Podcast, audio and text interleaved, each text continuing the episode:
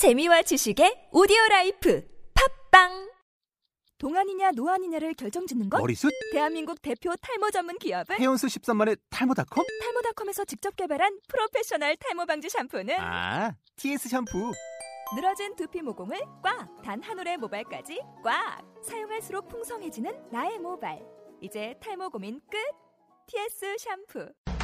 사진으로 보는 뉴스, 잡지 같은 뉴스, 비비뉴스 앱이 출시되었습니다. 그날그날의 토픽, 스포츠, 연예인, 예능, 패션, 자동차, 요리, 음악에 관한 소식을 사진과 영상으로 즐기실 수 있습니다. 비주얼한 뉴스, 비비뉴스 앱을 지금 앱스토어와 구글 플레이에서 검색해보세요. 비비뉴스 동화로 위로받기 팟캐스트. 안녕하세요. 홍윤입니다. 동화로 위로받기 팟캐스트 세 번째 시간입니다. 오늘 소개할 동화는 오카슈조의 할머니의 선물이에요. 오카슈조는 20년 넘게 특수학교 교사를 하며 느끼고 생각한 것들을 동화로 써온 작가입니다. 아마 오카슈조의 우리 누나 그 작품을 읽어보신 분들이 많을 텐데요. 그동안은 특수학교 졸업생 엄마가 들려준 이야기를 바탕으로 쓴 거라고 해요. 장애우를 소재로 한 글뿐 아니라 오카슈주는 다양한 주제와 소재로 여러 작품을 내보이고 있는데 어떤 동화든 조용하고 나긋나긋하며 여운이 아주 길어요. 철도원이나 러브레터와 같은 일본 영화를 본 것처럼요. 제가 곧 읽어드릴 할머니의 선물은 민들레라는 제목의 동화책에 수록된 단편입니다. 웅진 주니어에서 번역해서 펴낸 이 책에는 민들레를 포함하여 8편의 단편 동화가 들어있어요. 8편 모두 평범한 이야기 같지만 우리가 잃어버린 감정 혹은 외면한 마음에 대한 이야기라서 결코 평범하다고 할 수 없어요. 그래서 다 읽고 나면 입가에 미소가 서리면서 눈물이 한 방울 통 나올 듯 해지죠. 그럼 할머니의 선물을 읽겠습니다. 할머니의 선물 한 발, 두 발 카카오 카오 초콜릿 도모코가 아파트 계단을 오르며 여느 때처럼 중얼거립니다. 바로 도모코만의 주문입니다. 엘리베이터도 없는 아파트 4층까지 걸어 올라가 아무도 없는 집에 들어가야 하는 도모코에게 만약 이 주문마저 없다면 도저히 계단을 오를 힘이 나지 않을 거예요.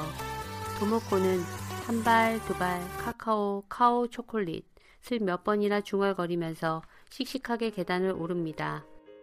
그리고 집에 들어서기가 무섭게 가방을 던져놓고 엄마가 준비해둔 간식을 입에 물고는 잽싸게 집을 나섭니다. 요즘 도목고는 외발 자전거 연습에 푹 빠져 있습니다. 계단 내려가기는 이제 누워서 떡 먹기입니다. 도목고는 타다닥 빠른 걸음으로 계단을 내려가 자전거 주차장으로 향합니다. 그러고는 자전거를 끌고 다시 아파트로 되돌아옵니다. 건물 입구에 있는 널찍한 현관 앞에서 연습을 하기 위해서입니다.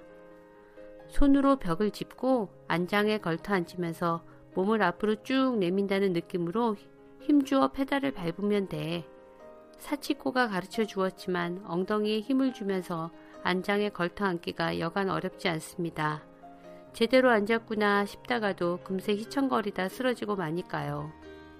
어머, 도먹고 오늘도 연습하니? 아주 열심히구나. 1층에 사는 모리노 할머니가 말했습니다. 할머니는 오늘도 할아버지 휠체어를 밀고 있습니다. 안녕하세요, 할머니. 도목고가 외발 자전거에 올라타며 인사했습니다. 오늘도 병원에 다녀오시는 거예요? 그래, 재활 치료 다녀오는 길이란다. 무리노 할아버지는 작년 겨울에 갑자기 쓰러진 뒤로 오른쪽 팔다리가 마비되면서 말조차 하기 힘든 상태입니다. 그래서 할머니는 날마다 할아버지를 휠체어에 태우고 가까운 병원으로 재활 치료를 다닙니다. 할아버지, 오늘은 걷는 연습하셨어요? 할아버지는 입을 꾹 다문 채 엉뚱한 곳만 바라보고 있었습니다. 팔다리가 마음대로 움직이지 않는 데다 말도 제대로 할 수 없으니 마음이 언짢으신 모양입니다. 할머니가 얼른 할아버지를 대신해 대답했습니다. 걷는 연습은 무슨 이제 겨우 일어서는 연습을 하고 있단다. 도목고는 자전거에서 내려 할머니네 현관문을 열어주었습니다. 할머니가 힐체어에서 할아버지를 내려 현관에 앉힐 때까지 힐체어도 잡아주었습니다. 고맙구나 도목고 이제 됐다. 좀 놀다 가지 않을련? 나중에요. 그런데 할머니, 할아버지가 걷게 되시는 거랑 제가 외발 자전거를 타게 되는 거랑 어느 쪽이 더 빠를까요? 글쎄다. 누가 더 빠를까? 난 도목고 쪽이 더 빠를 것 같은데 할아버지는 치료하러 다니기 싫다고 계속 불평하시거든. 순간 할아버지가 고래고래 고함을 지르면서 옆에 있는 신발장을 집어 할머니 쪽으로 던졌습니다. 어머, 미안해요. 당신 힘든 거 알아요. 미안해요. 할머니가 부랴부랴 할아버지를 달랬습니다. 하지만 그렇게 불끈 화를 내다간 또 발작이 일어나요. 한 번 더 그러면 위험하다던 의사 선생님 말씀 기억하시죠? 자, 도 먹고 그럼 다음에 또 놀러 오렴. 할머니는 도목고에게 인사를 하고는 얼른 현관문을 닫았습니다. 너그러웠던 할아버지는 병이 난 뒤로 딴 사람이 된 것 같았습니다. 예전에는 할머니 집에 자주 놀러 갔던 도목고도 요즘에는 어쩐지 잘 가지 않게 되었습니다. 아무도 없는 집에 혼자 있기 싫지? 도목고, 심심하면 언제든지 놀러 오너라. 할머니는 도목고에게 언제나 다정하게 말해 주었습니다. 그래서 예전에는 하루가 멀다 하고 할머니네에 갔던 도목고입니다. 할머니네 집에서 잠들어 버린 적도 있었는데 예전 생각을 하며 도목고는 다시 외발 자전거에 올라탔습니다. 그러고는 엉덩이가 아플 때까지 안장에 걸터 앉는 연습을 했습니다. 하지만 실력은 좀처럼 늘지 않았습니다. 바퀴가 비틀비틀 두 번 정도 돌았다 싶으면 도목고는 자전거와 함께 털썩하고 쓰러지고 말았습니다. 그렇게 넘어졌다 일어서기를 여러 번 되풀이하는 동안 어느새 서쪽 하늘에 빨간 노을이 지고 아파트 현관에도 불이 켜졌습니다. 도목고는 한숨을 쉬고 자전거를 주차장에 갖다 놓았습니다. 일주일쯤 지나 도목고가 외발 자전거를 타고 4, 5미터 정도 나아가게 되었을 때입니다. 재활치료를 다니던 모리노 할아버지가 덜컥 돌아가시고 말았습니다. 한 번 더 그러면 위험하다고 했던 할머니의 걱정이 정말 일어난 것입니다. 장례식을 치르느라 아파트 현관 앞은 사흘 정도 많은 사람들로 붐볐습니다.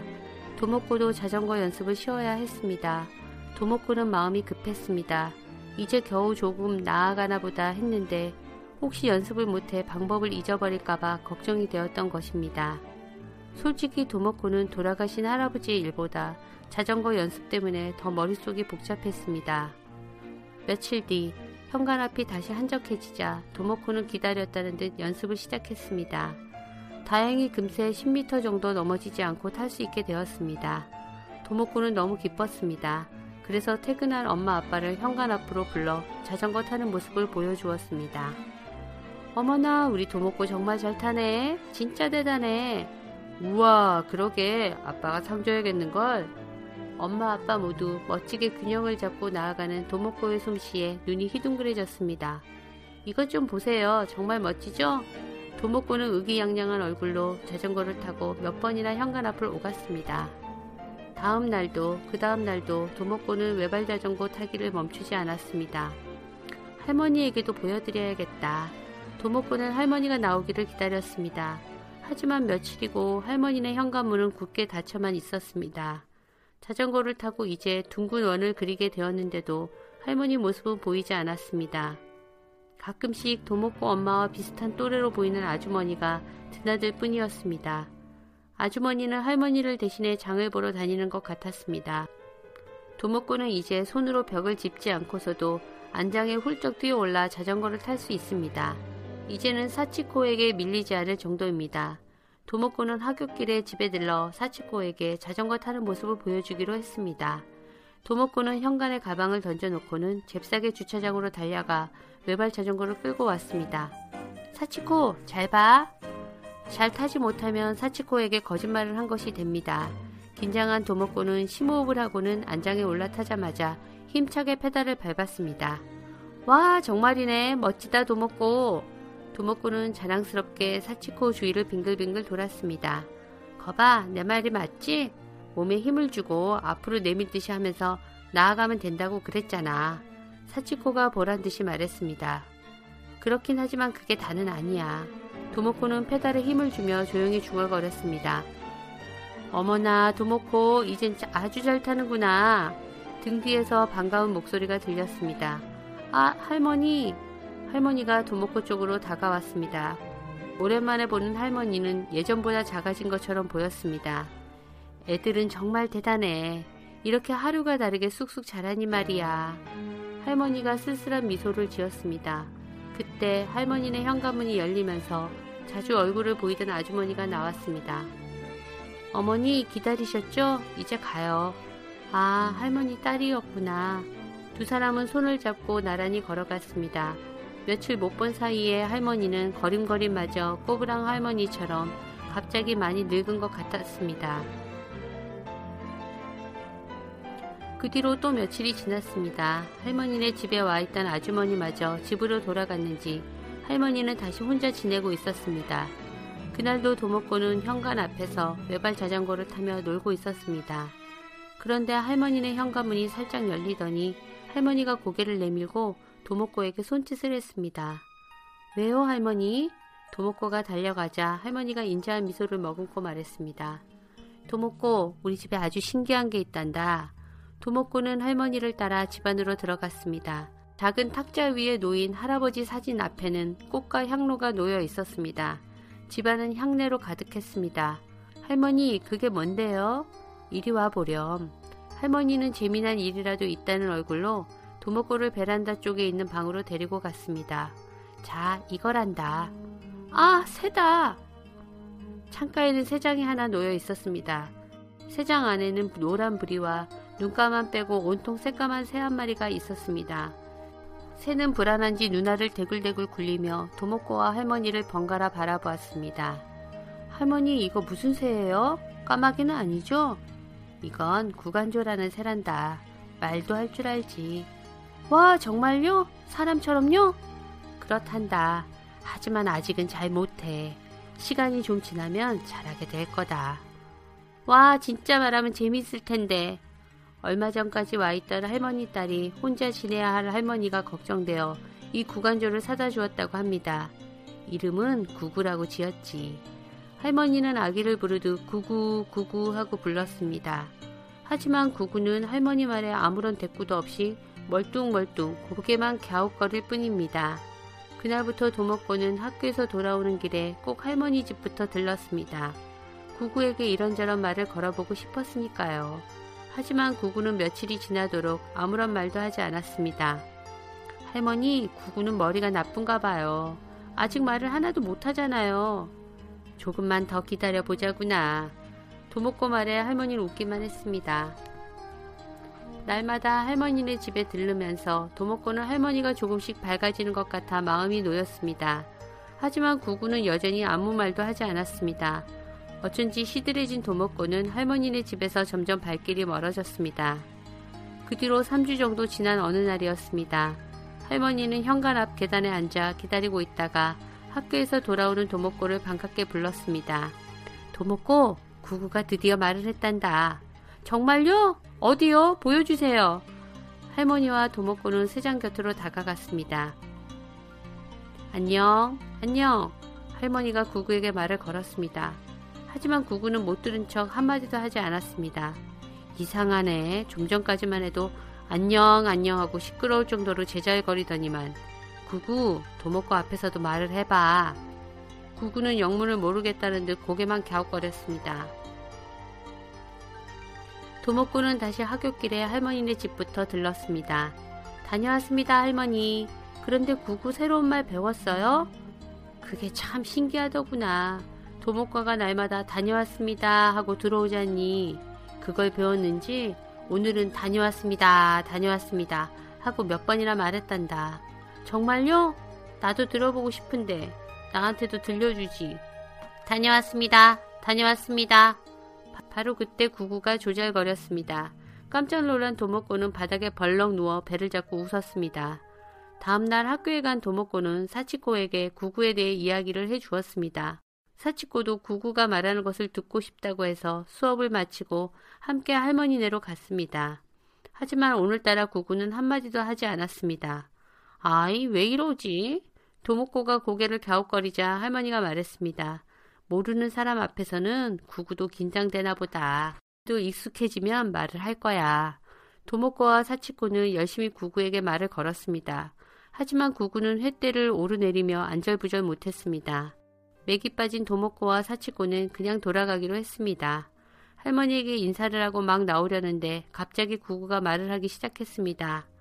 여보, 하늘나라에서 잘 지내고 있나요? 나 혼자가 되어버렸네요. 이제 외톨이에요. 아, 말했다. 어머나, 하필이면. 할머니가 부끄럽다는 듯 웃었습니다. 어느새 아파트 화단에 있는 은행나무 잎이 노랗게 물들었습니다. 오늘도 도목고는 학교에서 돌아오는 길에 할머니네 집에 들렀습니다. 도목고, 이제 도목고랑 헤어지게 될 것 같구나. 네? 왜요, 할머니? 우리 딸이 같이 살자고 하네. 난 괜찮다고 했는데 멀리 떨어져 있어서 걱정스럽다는 거야. 그럼 이사 가시는 거예요? 할머니는 창밖을 바라보며 고개를 끄덕였습니다. 언제요? 어디로요?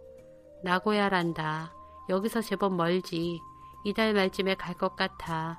추워지기 전에 옮겨야 된다고 하도 고집을 피워서 말이지. 베란다 쪽에서는 구구가 열심히 뭐라 뭐라 혼자 제잘거리고 있었습니다. 그래서 말인데 할머니가 도목구한테 부탁이 있거든.